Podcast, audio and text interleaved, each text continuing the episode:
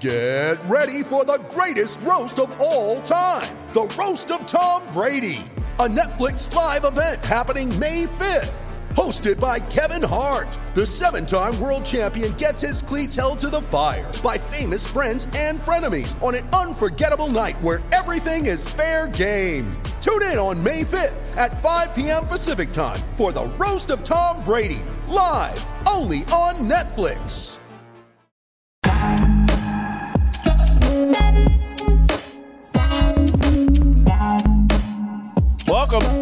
Welcome to the weekend edition of Fearless with Jason Whitlock. I'm Jason Whitlock, your host.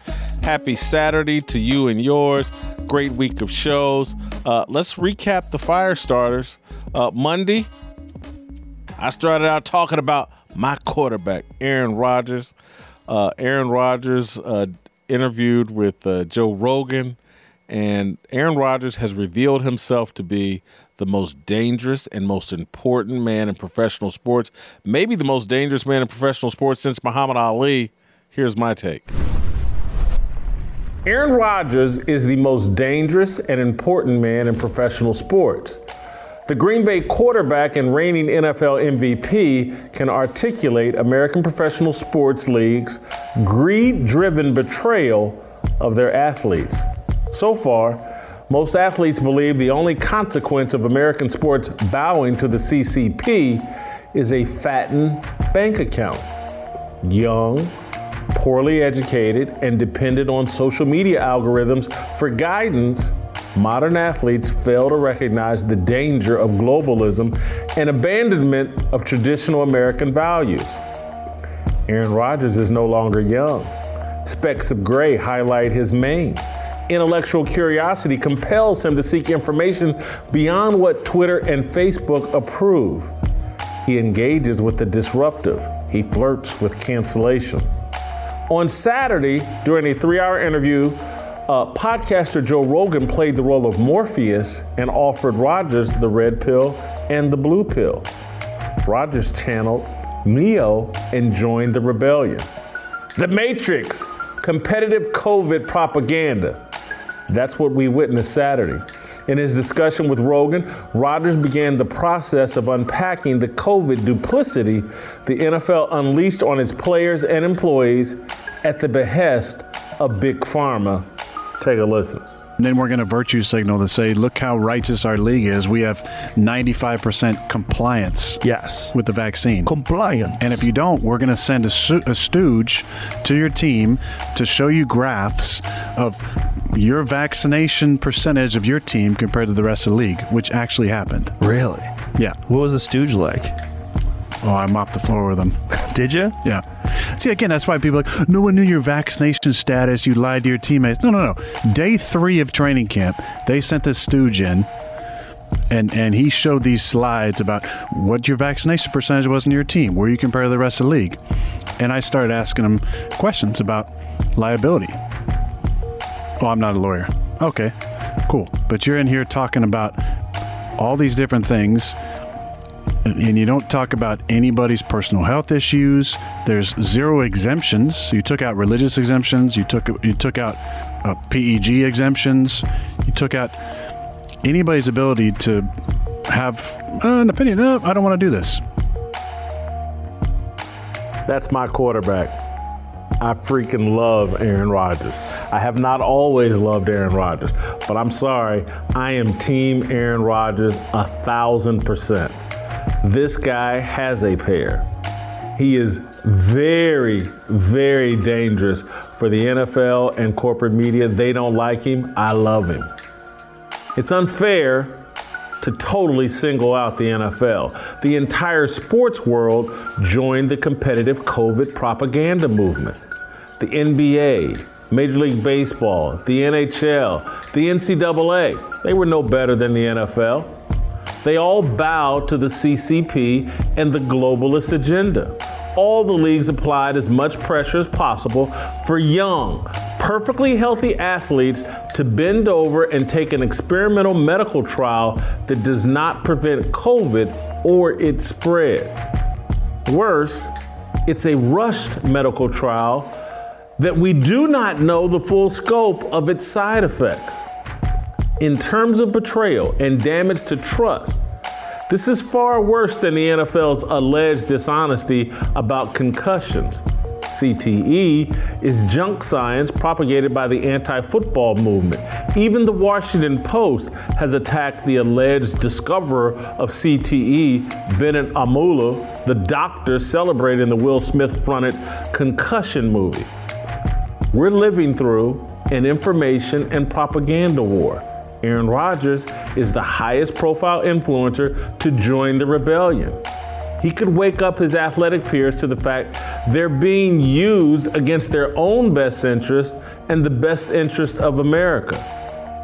Rodgers might be the most dangerous athlete since Muhammad Ali changed the approved narrative on the Vietnam War.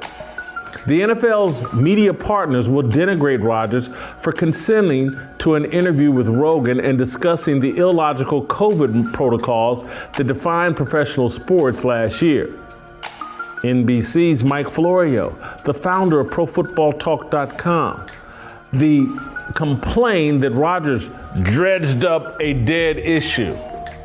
Florio and many other media outlets focused on Rodgers admitting that he misled the media a year ago about his vaccination status when he used the word immunized. That's not the story. Pro sports leagues misleading their employees at the behest of pharmaceutical companies and the vaccine-crazy Biden administration is the real story. Big Pharma controls television and the sports leagues. That's what's driving competitive COVID propaganda.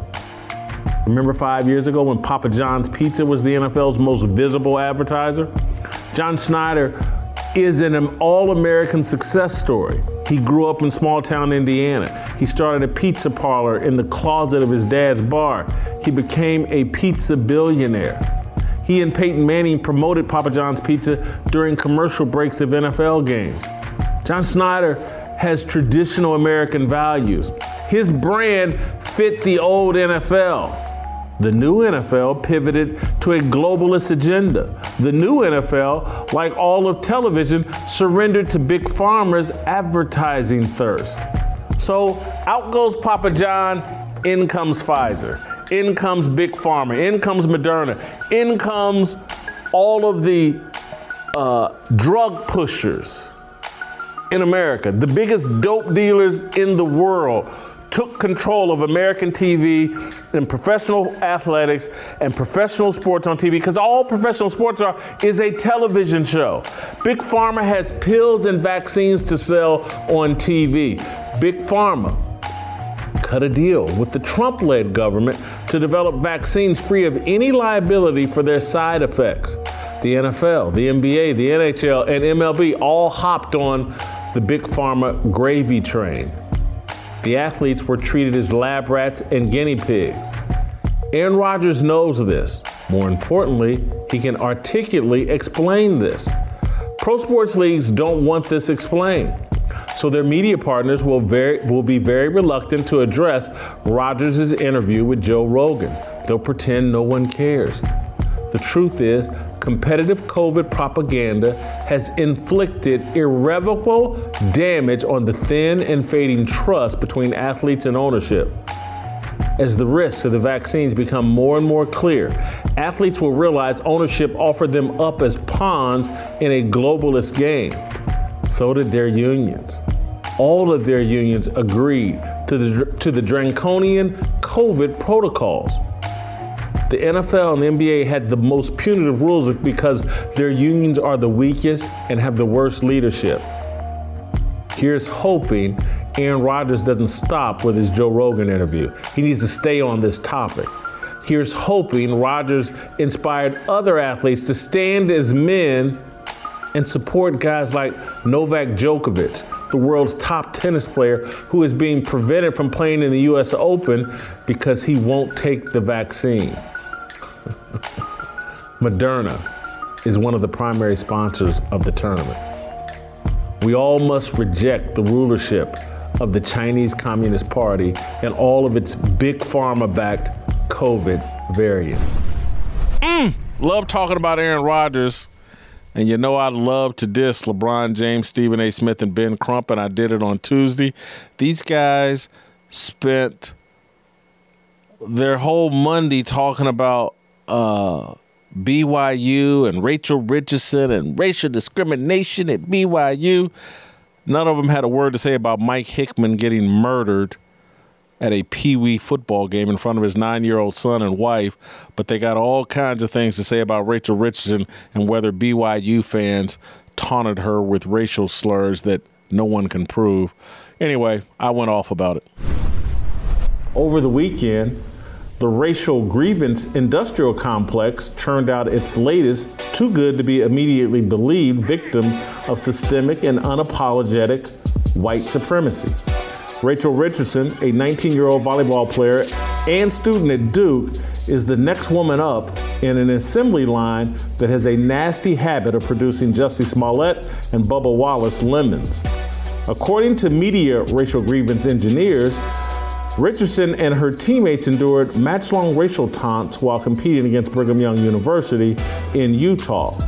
High-profile racial grievance reviewers, such as LeBron James, Stephen A. Smith, and Ben Crump, scored Richardson's tale 100% fresh. James tweeted words of encouragement. Smith, on his ESPN TV show, conducted a long discussion about Richardson's plight. Crump, of course, sent a social media bat signal to Richardson's family that he would be more than happy to coordinate a financial shakedown of BYU and Duke. If there's a chance of that. BYU administrators quickly groveled for forgiveness. The school's athletics director issued an apology, met with Richardson privately, and banned an unnamed male fan from attending BYU sporting events. For many, that's the end of the story. Racism has been identified and publicly rebuked. For others, it's just the beginning. I'm part of the latter group. This story is just too neat. It makes no sense. A YouTuber named Aiden Kearney pieced together some of the holes in this story. He published a long story on his blog questioning the narrative. It's worth reading. I suggest you do. What I found most interesting in the story is the role of a business called A Long Talk. It's an anti-racism counseling business that launched in Washington, D.C. 2 months after the death of St. George Floyd in Minneapolis. For a fee, A Long Talk team member will visit your school or business and teach people how to be anti-racist. Just days before Rachel Richardson endured racial taunts at BYU, A Long Talk team member counseled the Duke volleyball team on unpacking your truth, finding your voice, and activating your activism. According to alongtalk.com, unpacking your truth means I will be able to make connections between our shared American history and our current reality. Finding your voice means I will be able to use the CPR protocol to challenge racist comments and beliefs. Activating your activism means I will understand the reality that creating a counterculture of anti-racism can only happen through collective, consistent, and courageous acts of identifying and interrupting racism. Let me translate these corporate word salads. A Long Talk teaches black people how to argue and monetize the belief that everything happens in America today is directly related to the slavery that ended 160 years ago. A Long Talk teaches you how to hustle. Rachel Richardson is a quick study. In her racial grievance acceptance statement, she thanked the organization for schooling her, writing, quote, over Twitter, my team and I were fortunate enough to go through A Long Talk, which is an educational series on the roots of racism and how to be an activist in not just dealing with racism, but preventing and ending it. This helped to equip us to deal with the situation in a mature manner rather than to react in a retaliatory manner. The entire match between BYU and Duke was televised. You can watch it on YouTube. BYU is nationally ranked. There were nearly 6,000 spectators at the match. Despite enduring 2 hours of verbal abuse, Richardson and her teammates never reacted. Richardson had an explanation. She wrote in her statement, Although the heckling eventually took a mental toll on me, I refused to allow it to stop me from doing what I love to do and what I came to BYU to do, which was to play volleyball. I refused to allow those racist bigots to feel any degree of satisfaction from thinking their comments had gotten to me. So I pushed through and finished the game. Oh, how uplifting, how inspiring. Aiden Kearney's story showed pictures of black BYU basketball players at the volleyball match cheering right next to the student section, where the alleged racist was supposed to be endlessly shouting racial slurs. I've attended a lot of sporting events in my career as a sports journalist. Someone shouting repeated racial slurs would stand out. The only time it goes ignored is when it's a group of young black people calling each other the N-word. If the Duke players truly felt unsafe because of the harassment, I blame the Duke coaches for not immediately addressing the situation. This smells like an exaggeration or a hoax. Richardson's godmother, Lessa Pamplin, a Democrat politician in Texas, ignited much of this controversy. From her home in Texas, Pamplin tweeted that her goddaughter had been called a nigger every time she served, and that a white male threatened her. According to Kearney's research, Pamplin has a very sordid history of making racist comments on Twitter. Pamplin has now made her Twitter feed private. None of this story makes sense. Richardson blamed the BYU staff for failing to swiftly protect her and her black teammates. Again, what about the Duke coaches? Richardson met privately with BYU's athletics director. Richardson's father publicly complained that the BYU volleyball coach didn't meet with Richardson. How is the BYU coach responsible for the behavior of a fan? Why are people who ignored the on-field murder of a Pee Wee football coach in Dallas all finding their voice to speak out on behalf of a volleyball player who was taunted in Utah? Take a listen to Stephen A. Smith. He's found his voice on Rachel Richardson. I'm not trying to put a blemish on BYU. I'm saying, BYU, you did it by allowing this to happen and not addressing it expeditiously, not addressing it with the level of quickness and speed that you should have addressed it with. So now, instead of looking at that fool, that racist bastard that was spewing that nonsense towards Miss Rachel Richardson, instead of looking at that person, now we're looking at the university of a dereliction of duty that you put forth because you couldn't find it in yourself to address it immediately. Now we ask the question, well, why? What took you so long? What was the hesitancy about? Were you fearful of a reprimand? Were you fearful of a backlash if you had decided as a human being to do the right thing and protect this young lady and to make sure she wasn't subjected to this for a longer period of time? What was going on? What was the hesitancy about? And since we're talking about BYU, now we're looking at every university of quote-unquote. Every university, yep. We're looking at everybody. I've seen a lot of great acting scenes. One of my all-time favorites is in the movie Scarface. Al Pacino is Tony Montana. It's the whole dinner scene. There go the bad guy. Al Pacino's walking out of the restaurant.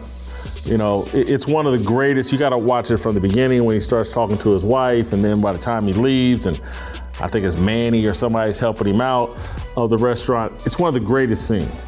Stephen A. just topped it.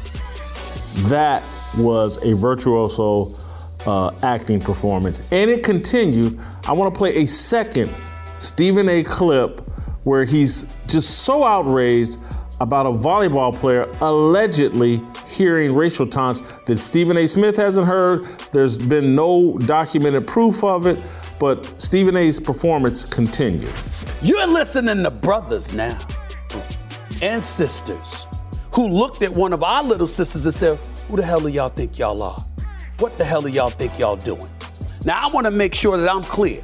We're not castigating, we're not demonizing white people. We're not literally painting with a broad brush. There's a lot of God-fearing, decent white folks out there. And for those of you who are white, who would never do something like this, we're not talking about you. So don't personalize it and come to the defense because you're white and three black men on TV and we're talking about what happened to our little sister here. Don't think we're talking about you, because that's the mistake folks in white America make. They make the mistake of thinking you're talking about them when you're talking about some fool who shares their ethnicity, their pigmentation, their culture, and you're saying that's all of y'all. That's not what we're saying. So don't embrace it that way. If you wouldn't do something like that and we ain't talking about you, this ain't applicable. Not talking to you. But for those who would do that, who think like that and have no problem with how that person was acting towards Rachel Richardson, check yourself. It's unbelievable. LeBron James, Stephen A. Smith, and Ben Crump ignored the murder of Mike Hickman in front of his 9-year-old son and wife. Hickman's coaching peers stated on the record that former NFL Pro Bowler Aqib Talib sparked the confrontation that led to Talib's brother shooting Mike Hickman. Alleged racial taunts at a volleyball match are more worthy of discussion than the murder of a father, husband, and former college football player at a Pee Wee football game. In what world? How? This is the racial Me Too movement, and they're expecting us to believe all women because women are allegedly incapable of exaggerating or lying for attention.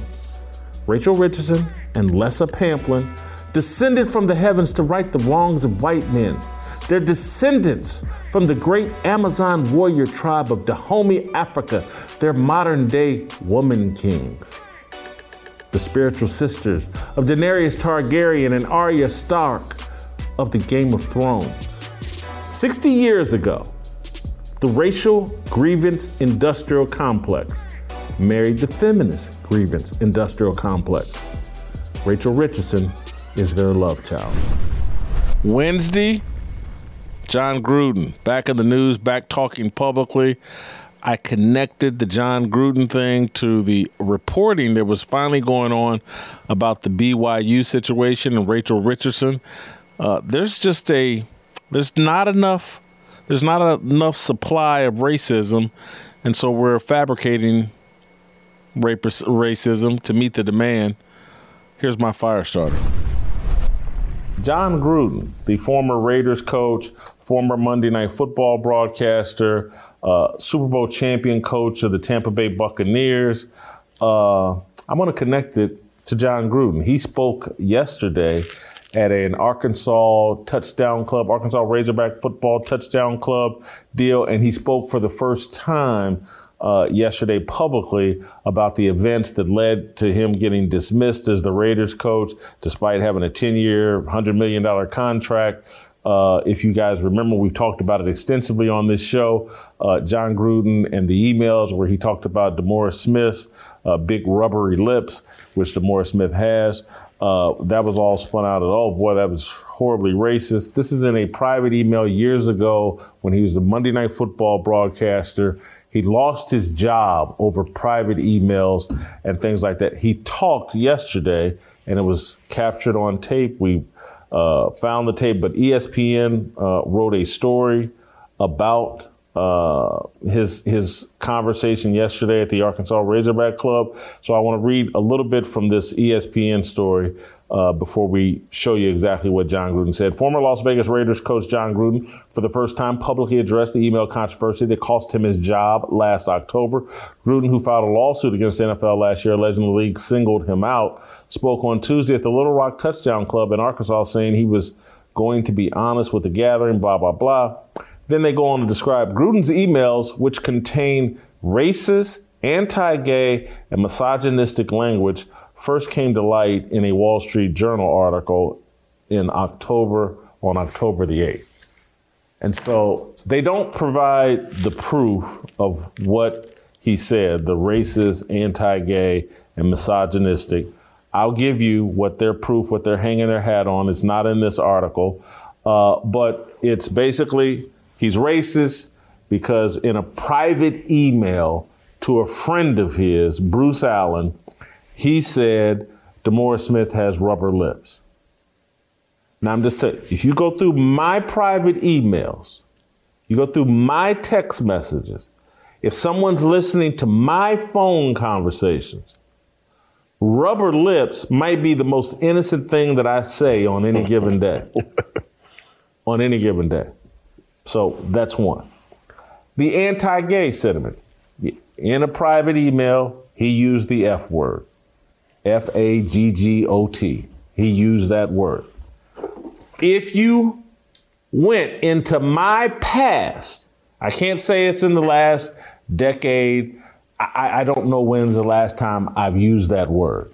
But if you went into my past, oh, that word is littered all over my past, from kids all the way through adulthood to moments of frustration, pissed off at someone or whatever. That's littered all. And I'm sorry, I've never been a perfect person. Now, again, in these modern times, have I moved away from that word? Absolutely. But in my past, just like John Gruden's past, that word, and most of you, and many of the people that want to portray John Gruden as one of the worst people on the on the planet, that word is part of your past as well, most of you, because we used to use it kind of commonplace and it was no big deal.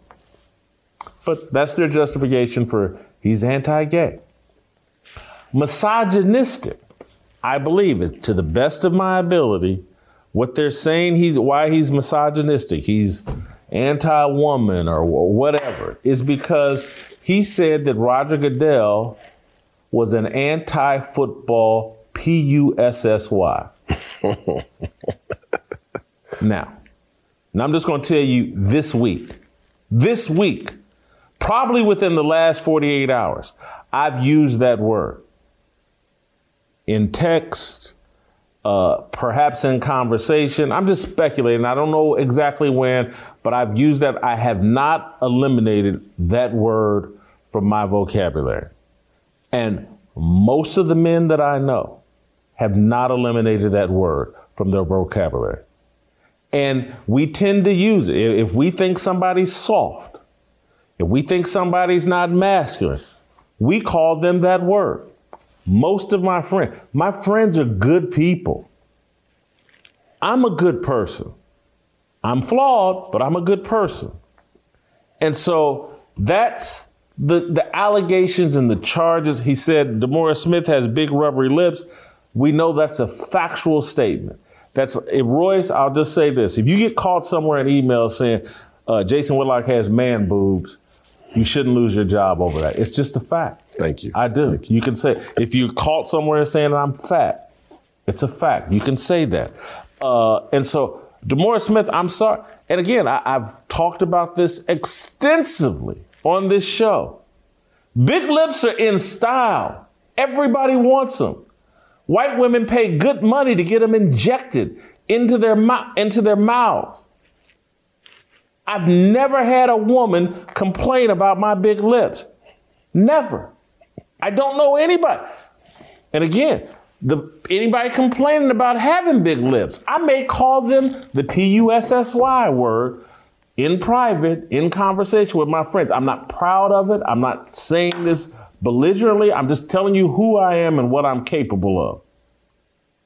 And if that means, oh, that person can't have a job, no one in the NFL, no coach in the NFL, maybe Tony Dungy may be the only one that would still be qualified to coach in the NFL. The rest of them are just like John Gruden, whether they're black, white, or whatever. They fired John Gruden for being a man. That's what he got fired for. And ESPN and everybody else running around acting like, oh my God, this is one of the worst humans on the planet. Get the heck out of here. It's a scam. But anyway, John Gruden spoke first time publicly. We want to play a couple of these clips. Obviously, I'm on team John Gruden. I got to say this first clip we're going to play, I really don't like it because he's not being defiant enough. He's copping to the crime that he did something wrong in his emails. I disagree with that. But here's what John Gruden had to say, owning his mistake. I'm ashamed about what has come about in these emails, and I'll make no excuses for it. It's just, it's shameful. But I am a good person. I believe that. I go to church. I've been married for 31 years. I got three great boys. I still love football. I've made some mistakes, but I don't think anybody else in here hasn't. And I just ask for forgiveness, and hopefully I get another shot. Did you hear the qualifications he laid out for why he's a good person? They're qualifications I believe in. I go to church. I've been married for 31 years, and I've raised three sons who are good people and love me. I'm just, that trumps, to me, I go to church. I've been married for 31 years, which is one of God's greatest covenants and directions. And I've raised these three boys who are good kids, and me and my wife are still together, and our kids have done well. This man has committed to a church, committed to a woman, and committed to a family. And I'm supposed to hate this guy because in a private email, he said DeMaurice Smith had big lips and used the F word and called Roger Goodell P-U-S-S-Y. I'm supposed to hate him when I got these three qualifications. You know how hard it is to pull off a successful marriage for 31 years with three kids while coaching football? Almost impossible. It's in today's world. Yeah. And so this is, but again, we the demand for racism far exceeds the supply of racism. So we frame John Gruden as a racist because DeMaurice Smith has big lips and he's insecure about his big lips. And that's because DeMaurice Smith's virtually a midget and has no business running the NFL Players Association. John Gruden then went on to really hit a home run with me. He trashes ESPN, his former employee. Take a listen. Employer. There's a lot of misunderstanding out there right now. What you read, what you hear, what you watch on TV. Hell, I worked at ESPN for 9 years. I worked hard at that job. I don't even want to watch the channel anymore because I don't believe everything is true. And I know a lot of it is just trying to get people to watch. But I think we got to get back to reality, and that's why I look forward to Saturdays, because you're going to get what you deserve when the whistle blows, and we'll see if the Razorbacks can get after Cincinnati, which I hope they do. Yeah, matter of fact. Love it. That took some courage. He's in the crosshairs of the mainstream media. He goes directly at ESPN, calls them fake news, trashes them. He knows that that's going to provoke ESPN to go to war with him. But he's sitting there saying like, hey, man, I was a great employee for you guys for nearly a decade. And y'all just let me get sabotaged and destroyed my reputation and run out of a job without anybody offering me a fair defense on ESPN. I work with all of you people. You all know me. You all know the content of my character. None of you man enough or have enough integrity to defend me in my moment of need. None of them. And so he's turned off yet. I love it. You ready? Showtime. On May 3rd, summer starts with The Fall Guy. What are you doing later? Let's drink a spicy margarita. Make some bad decisions. Yes. Audiences are falling in love with the most entertaining film of the year. Fall Guy. Fall Guy. Fall Guy. That's what the poster said.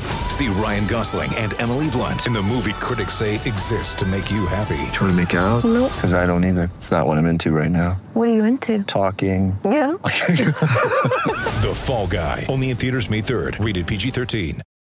Thursday, we talked about Serena Williams and whether or not she belongs on the Mount Rushmore of all-time great athletes.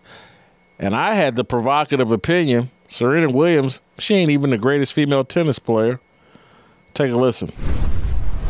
Serena Williams is not the greatest tennis player, not the greatest female tennis player of all time. No, she's not.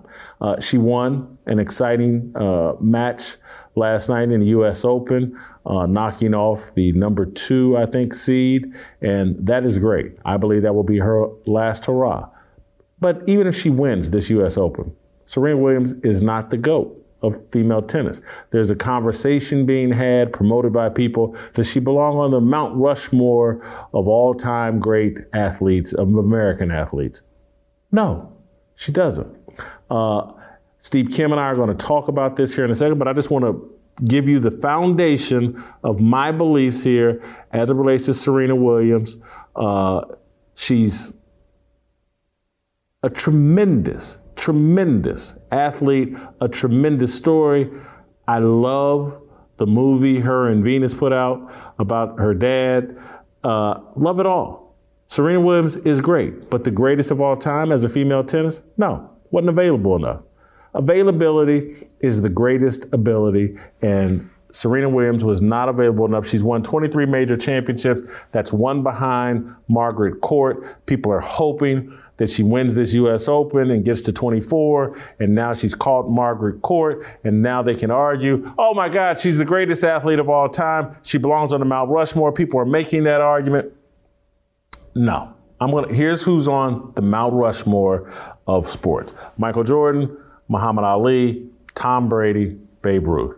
That is your Mount Rushmore. I know Jalen Rose says it's racist for me to say Mount Rushmore. Screw Jalen Rose. That's the Mount Rushmore of sports. We're still using that. I don't have a problem with Thomas Jefferson, Theodore Roosevelt, Abraham Lincoln, or is it John Adams or is it Ben Franklin? Yeah, I can't remember who the fourth guy is. George Washington, Thomas Jefferson, Theodore Roosevelt, and Abraham Lincoln. Anyway, I got no problem with those guys. I got no problem with the term Mount Rushmore. That is your Mount Rushmore. Here's an honorable mention list for that Mount Rushmore. I put Carl Lewis, Joe Louis, Jesse Owens, Jim Brown, Barry Bonds, Jack Nicklaus. That's my honorable mention for the Mount Rushmore of sports. She don't make that. The Mount Rushmore just during Serena's era of greatness. The Mount Rushmore during the Serena Williams is 40. Her contemporaries are people like LeBron James, Tiger Woods, Tom Brady, and Floyd Mayweather. That's the Mount Rushmore of her era. She doesn't make that. Here's my honorable mention list for that list of her era. Kobe Bryant, Roger Federer, Peyton Manning. Screw me. I might put Serena on that honorable mention list. Might, but I won't because she's not the greatest tennis player, female tennis player of all time. Here is my female Mount Rushmore. And again, I know everybody, Whitlock's a sexist pig and he's terrible and he just don't like Serena Williams. Serena Williams is fine, but I'm going to tell you why she's not the greatest tennis player, female tennis player of all time. But here's my Mount Rushmore for female athletes. Jackie Joyner-Kersee, Chris Everett, Serena Williams, and Martina Navratilova. It's a nice little list. Great female athletes. But female sports have not matured to the point where any of those women rank with the guys. You give guys a 75-year head start, women haven't caught up yet. It doesn't matter how much Title IX steroids they put on the deal, it just doesn't add up. As it relates to women's tennis and why I say Serena Williams is not the greatest tennis player of all time, women's tennis player. When it comes to singles titles, this is just titles won in women's tennis. Listen to this list. Margaret Court, 192 victories. Martina Navratilova, 167. Chris Everett, 157. Billie Jean King, 129. Steffi Graf, 107. Yvonne Goolagong, I think that's her name, 86. Suzanne Lenglen, 81. And then at number 8, Serena Williams, 73. This goes to availability. Availability is the greatest ability. She ain't playing enough.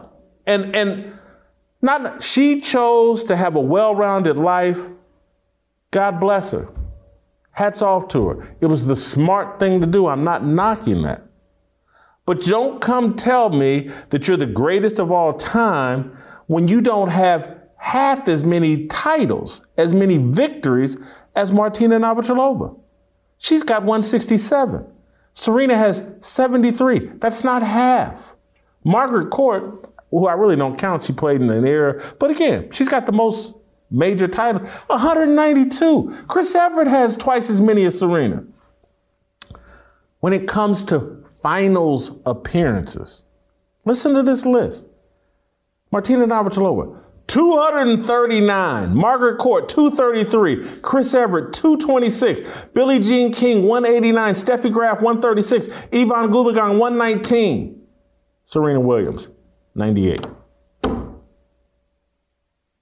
Hey man, when you start talking about the greatest of all time, it's about accomplishments. And it can't just be reduced to major titles. When we start... If you want to get a debate about Tiger Woods, Jack Nicklaus, and all that, it's going to be a legitimate debate. Tiger's going to have less major titles, but I think he has more victories than everybody except for, why am I forgetting, Ben Hogan maybe? But Tiger's got 82. Once he gets 83, I think he's got the most. But that will be Tiger's argument. I got more victories. He was available and winning and won at the highest level in all the tournaments. He has an argument. Serena not available. I'm just sorry. And availability matters. It's the greatest ability. You listen to any coach, anybody that understands sports, it matters. So Serena benefits from this woke era of sports media coverage over the last 2 decades.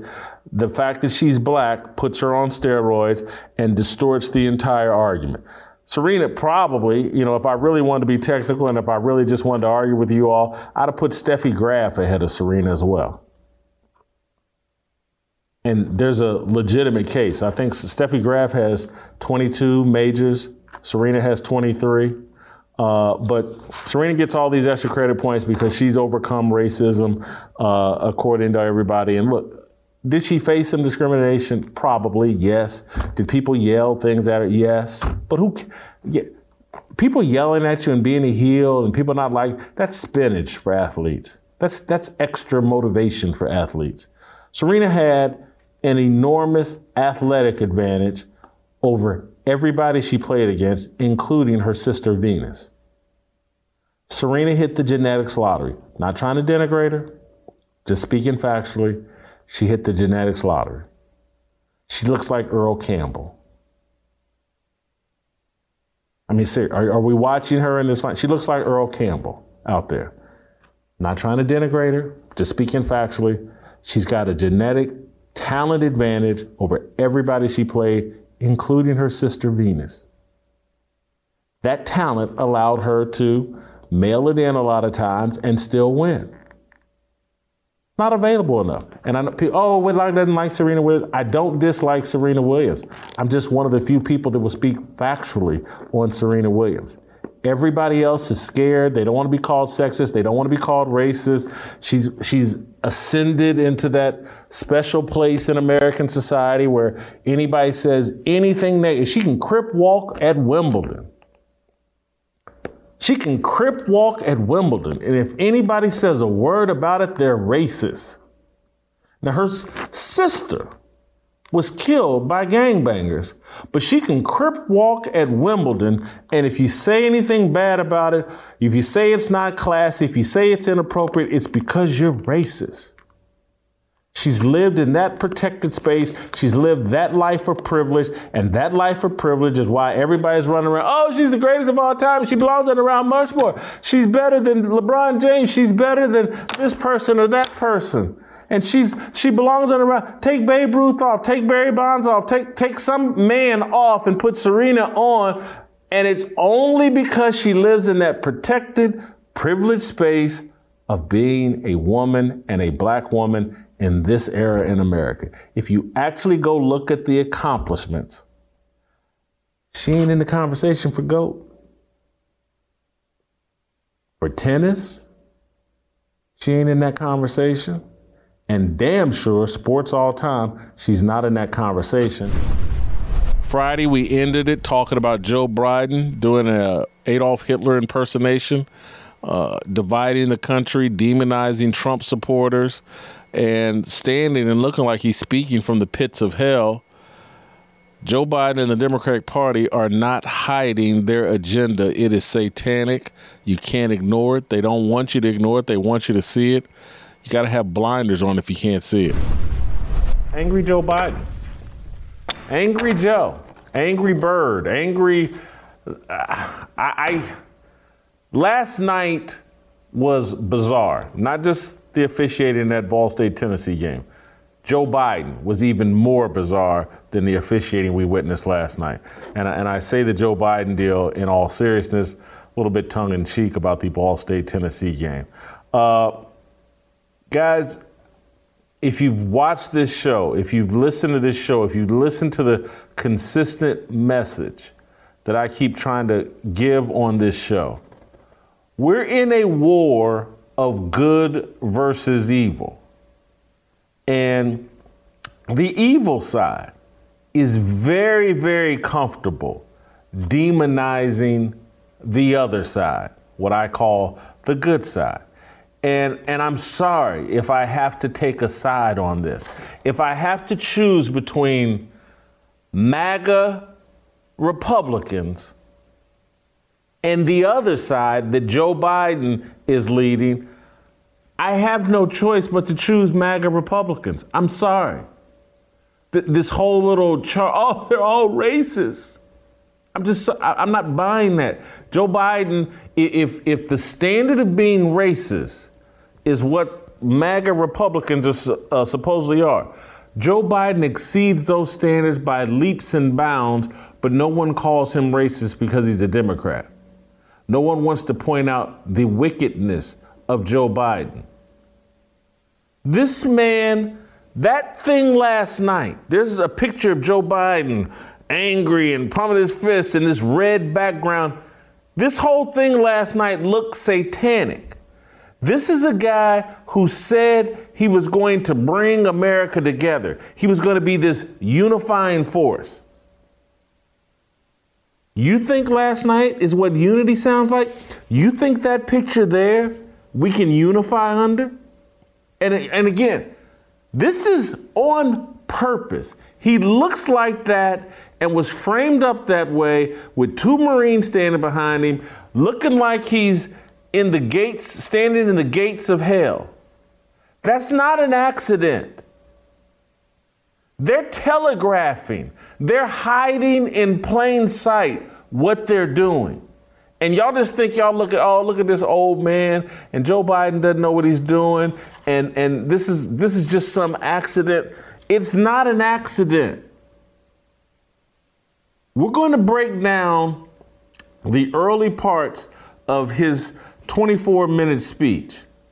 And it paints a very clear picture of what his agenda is, to say anybody that disagrees with him, they're the worst people on the planet and they must be eliminated from America. And that's like 75 million people. We've never heard a US president talk this way about this larger group of Americans.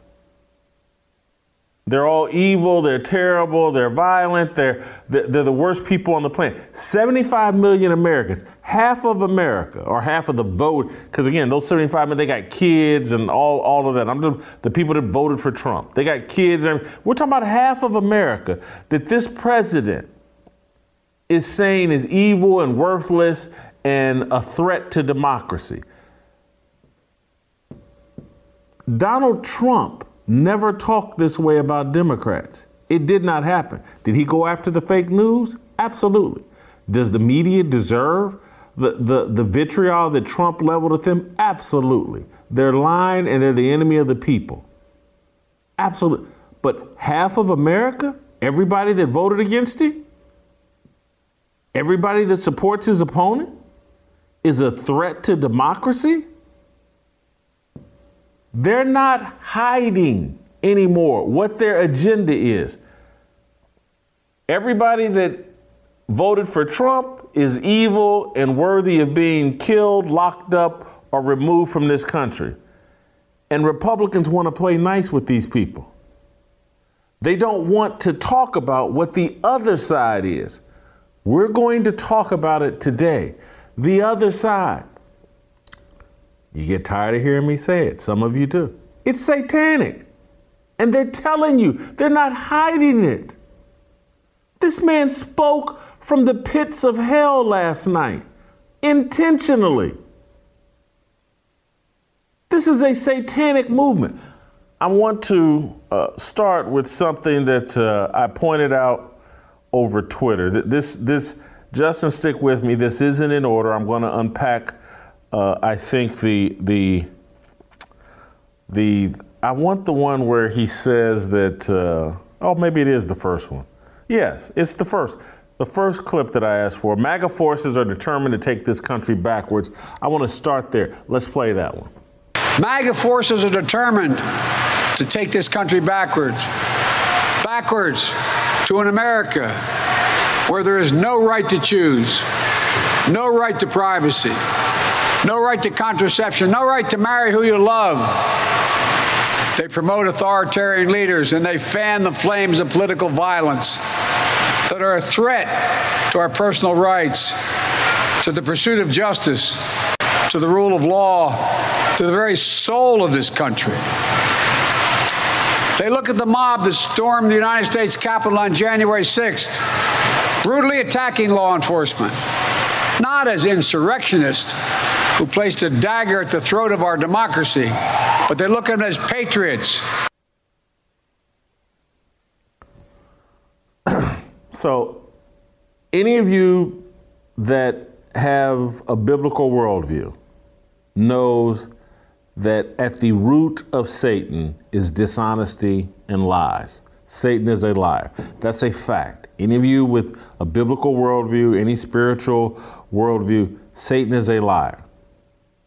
So Joe Biden just unpacked a lie at the very end in terms of, and this is early in his speech, that the insurrectionists put a knife at the throat of our democracy.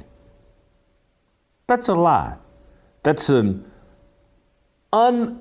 nobody with a brain that feels like or believes legitimately that what happened on January 6th was a knife at the throat of democracy. They went back to work in the Capitol 2 or 3 hours after the alleged insurrection. One person got killed, and it was a little white woman named Ashley Babbitt, and she was a Trump supporter. She was shot in cold blood by a member of the Capitol Police. That's it. All this combat with the police and it's just this brutality towards police. Stop it. It's a lie and exaggeration. Anybody that watches the tape knows it. Anybody that knows these policemen, the handful of policemen they've sent on TV to lie and exaggerate about, oh my God, what I went through, and the hand-to-hand combat, this was worse than war. That's a lie and an exaggeration. There was no insurrection. There was a group of idiots that went to the Capitol, got baited by FBI people into entering the Capitol and acting like bigger idiots. They weren't there to kidnap and lynch and kill Mike Pence with zip ties. They weren't armed. So he's lying. But worse than that, he's putting this. He has defined freedom as, and again, this MAGA forces are determined to take this country backwards to an America where there is no right to choose. And so when he says right to choose, he's talking about abortion. There is no abortion, is what he's exaggerating in line. That's a state's issue. No one's taking abortion away, but that's a state's issue. But his point is that, oh my God, we must defend abortion. That's his point. No right to privacy. NSA, they're the surveillance state, they're doing that. But then no contraception, no right to contraception. That's talking about sexual promiscuity. And that's, oh my God, they don't want you to have birth control and things like that. That's not true. That's, for one, that's not on the table. No one's talking about taking away contraceptive rights. So that's a lie and exaggeration. But even if it's not, again, I'm going to tie this all together in a nice little bow and a tie. But basically, he's talking freedom in Joe Biden's mind is about the freedom to do whatever you want to do sexually. and we must protect contraceptive rights so we can be as promiscuous and as irresponsible with sex as we possibly can be. So far he's talking about abortion, privacy, I'm gonna give him that one, sexual promiscuity, and then no right to marry who you love.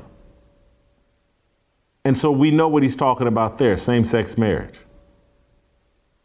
That's what he's talking about. So Joe Biden just stood up and, we'll be taking America backwards if we don't have abortion on demand federally mandated. We'll be taking America backwards if we don't have consequence-free sex as much as we want. We'll be taking America backwards if two men, two women can't marry each other. He's laid out the agenda. And so basically, Joe Biden, who claims to be a Catholic, who claims to have a Christian faith, who in his speech last night talked about being an image bearer of God or made in God's image. He's pretending to have some religious faith, but his message is he defines freedom and how America is being destroyed by the MAGA movement. All has to do with things that are in objection to a biblical worldview and biblical values. The man is basically arguing you can't have freedom in America if we stick to biblical values.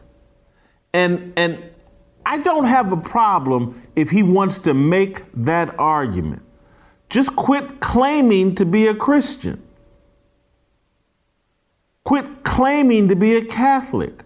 Quit claiming and pretending like God has anything to do with your agenda. It doesn't. You can't stand in front of the world, in front of America, and say, oh my God, they don't want to take our abortion rights away. They want to take away our ability to be sexually promiscuous. Oh, they want to take away our rights to marry two men with each other. Just say you're a secular humanist and be done with it. Quit pretending to be a Christian.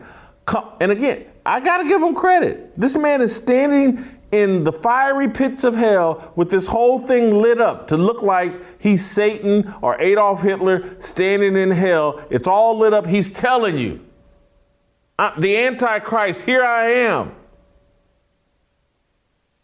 I'm here representing the New World Order. I'm here representing a secular worldview. If you can't see it, it's because you're blind. You can look at the picture and look what comes out of his mouth. None of it is attached to God. All right, that's it, and that's all for us. Go to youtube.com/Jason Whitlock. If you're on Apple or Spotify, hit the like, subscription button. Join the Fearless Army and get the new Fearless Army swag and gear. All right, we'll see you on Wednesday. Have a great Labor Day weekend.